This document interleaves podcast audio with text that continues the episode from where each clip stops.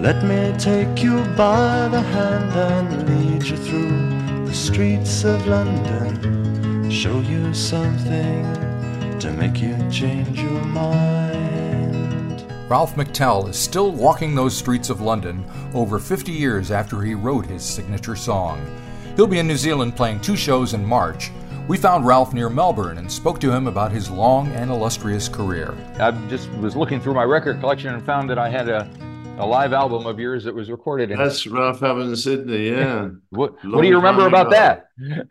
Pardon? What do you remember about that recording or that show? Well, it was absolutely amazing because uh, my first gig in Australia uh, was at the Sydney Opera House. Right. And, uh, you know, um, I, it just so happened that I'd had my song Streets of London had had made the charts and they took me on and and um, I got a good joke that it's been downhill ever since but that's not true. It's just been different you know? But starting off at the opera house is a kind of it's a it's a tough act to follow. Right right.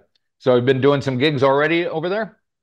In Australia this time yes I've um, I, I think we're about uh, six or eight in so far. Right. You know, um, we've been we have a big one in Melbourne coming up, and um, I'm afraid I can't remember my exact itinerary, but I know. Oh, don't worry about it. 13th and 14th, we're in New Zealand, which right. would be great. So at this stage, well, first of all, I, I realized. Um, so I think you're in your late 70s, if I'm not mistaken. Not to bring up your age too much, but I, I, it seems to be a, a, a, bumper year or a time for vintage folk singers. Uh, Joni Mitchell just got her Grammy thing. I talked to Sylvia Tyson, who's I think in her early 80s, and, and yeah. it just seems like something's going on. Do you feel like uh, that? Is, well, I think I think the music is sadly the people that made this music are starting to slip away. I had the great good fortune of working with Tom Paxton just two or three weeks ago. Right, um, he came to. Uh, I was playing in Dublin for the traditional music festival, and I took a flyer. I said, "Do you think would you be interested in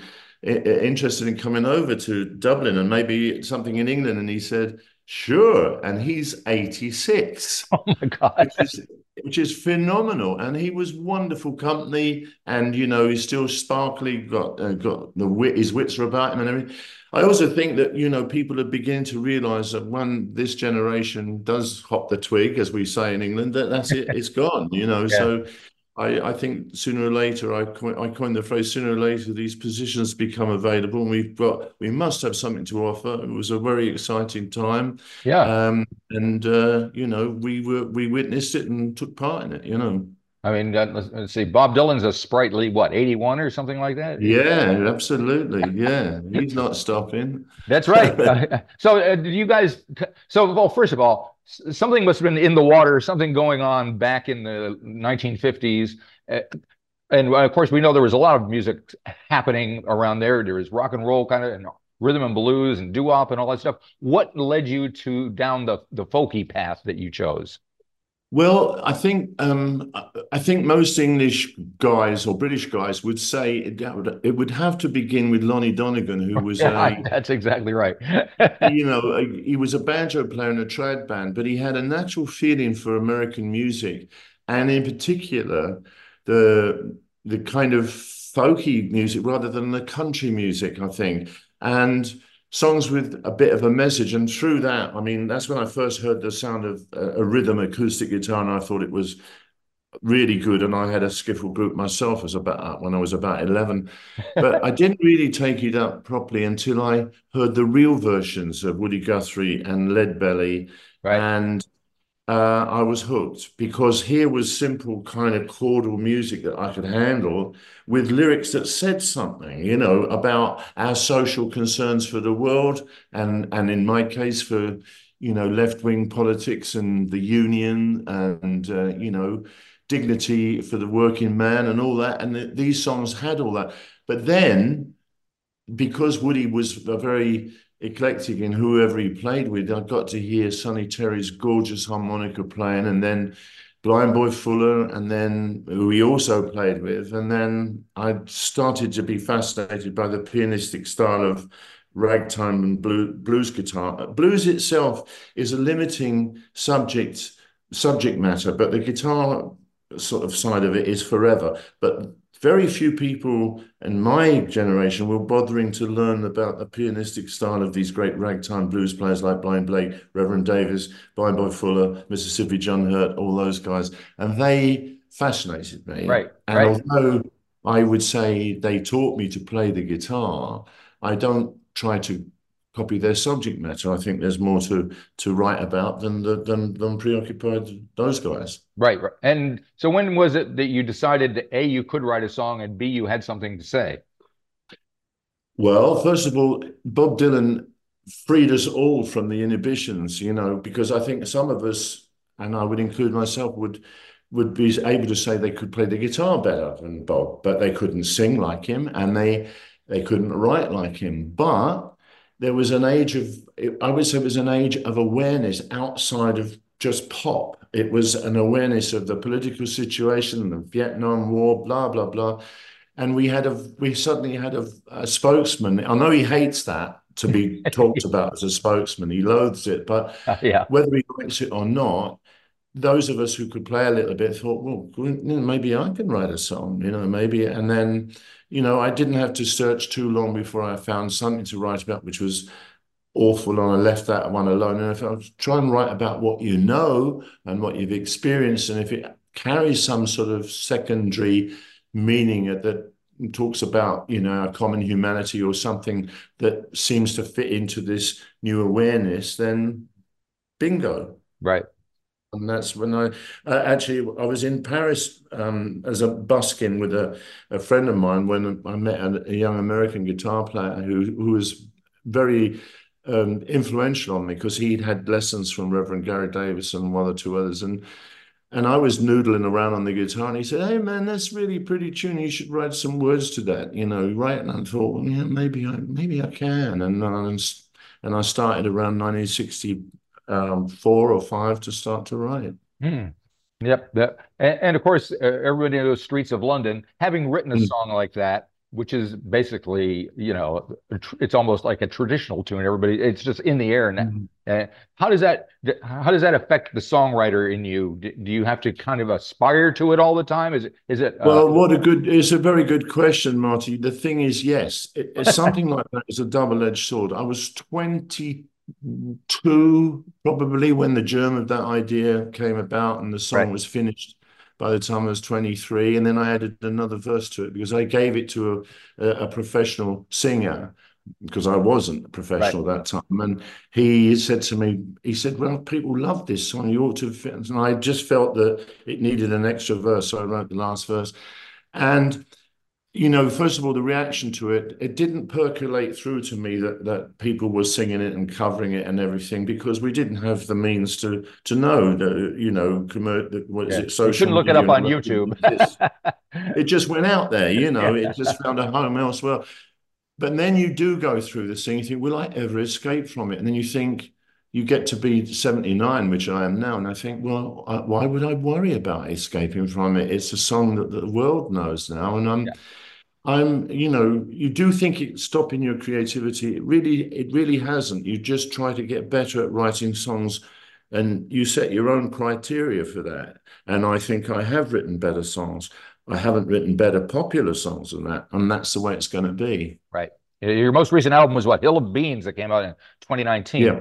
So, I mean, you have a huge catalog of tunes to choose from, including things that you probably want to play more than other people want to hear. When you're putting your set list together for, say, this tour coming up, and you're in Australia now and in New Zealand, what what crosses your mind? What what do you take into account when when you have to think? Well, I I'm I'm always assume that people only know the one song.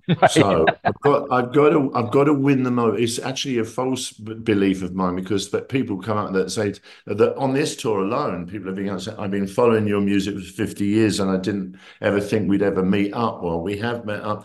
And that is very gratifying because yeah. without major chart success and the media, you don't know that your songs are finding a home, as it were. Right. But so I would start off with a song which I think would be quite clever on the guitar and have a simple message. And then I will start to talk about how everything I've ever written has related to my own life experience or someone that I know and and uh, they were their their truths, if you like. Um, and then I might talk about the influences, play a little bit of ragtimey stuff or stuff that's, and I balance the set. Excuse me, like without. Um, I don't have too many songs in the same key. I try to vary the tempos, and by the time the, the first half is ended, which is usually about 45 minutes, they'll know something about me. So when I go back, I'm hoping, you know, for the second half, they're in that zone and and I can play perhaps a few more challenging things or songs that I hope they might say, "What was that third song you did?" and you know that sort of thing. So you are sort of still promoting yourself. I, I, I think it's a privilege to play to an audience, and I don't ever just get out and express my art, as it were. I do try to entertain. Yep. Well, I mean, you're in Australia at the same time that Taylor Swift is over there. She just played to 97,000 people, right? yeah, she's nicked a few of mine, I should say. I mean, I think it's a phenomenon. I don't know much about her work, but you just have to take your hat off to uh, a, a young woman that is not only talented, but has taken the industry uh, and turned it upside down and gone her own way. You know, I mean, it's just fantastic. Fair play to her. Yep, yep. Did you watch the Grammys at all? No, nope. I, I kind of like being outside the music business, to be honest with you. I like being under the radar, and and uh, I I mean every now and then my ear gets pulled towards some some new music, but I'm quite happy with the old stuff, to be honest with you. I still marvel at Django Reinhardt, for example. Right, right. There you go. Marvel at Oscar Peterson, Miles Davis. I mean, there's people that give me real a real buzz, and then I'm I'm sort of sort of becoming tuned into classical music and the broader themes of love and loss that are just through music and stuff like. There's all sorts of things that draw my ear. I'm not really much interested in the industry, to be truthful, because I've never really been in it. I had the a blip in my graph of music right. back in the day, and I'm still working, so I'm happy. Well, I guess that explains. I think Joni Mitchell, you know, she made her first appearance there at, at age 80 now. But I mean, her singing both sides now at age 80 was very different experience than hearing it when she was 20 something. And yeah. so does that happen to you? Do you do your songs take on different it's, it's a very good question again, Marty. You know, I was talking to a, a singer called um, Archie Fisher, who's older than me now, and he said sometimes he said I'm singing one of my old songs, and this is a this is a Scotsman. You might have heard it. He's a great writer, um, and he said I suddenly find myself welling up, and I said I know what you mean. Mm. There was a kind of purity of intent, if I can call it that, where you really believed that writing good words and good music could help to change things. What it did was resonate with others. That's why he's still working, and possibly that's why I'm still working. It's changed very little. You only have to look at the world to see that. Yep. But suddenly, words that you you wrote as a young man, full of you know brio and fire, and even if it was a, suppressed a little bit in terms of performance, it can move you and mm. and that's that's a good thing and i've listened to when you listen to both sides now what a mature song that was for a young woman to have written and why and it's even gained more gravitas when she's an older lady you know yep. and she and she's brilliant anyway she, i love her so yeah. all right well i think I, I want to end it there because it doesn't get any better than hearing you talk like that. oh, that's good. That's good. Well, thanks, Martin. It's been thing. a pleasure talking yeah. with you. It's nice yeah, to have... I'm looking forward to seeing you when you get here. You're playing at the Tuning Fork here in Auckland. It's just I was just there yes. yesterday, so it's uh, yeah. uh, it'll be a beautiful. Well, I look out for you, mate. You know that's really kind of you, and thank you for the interview.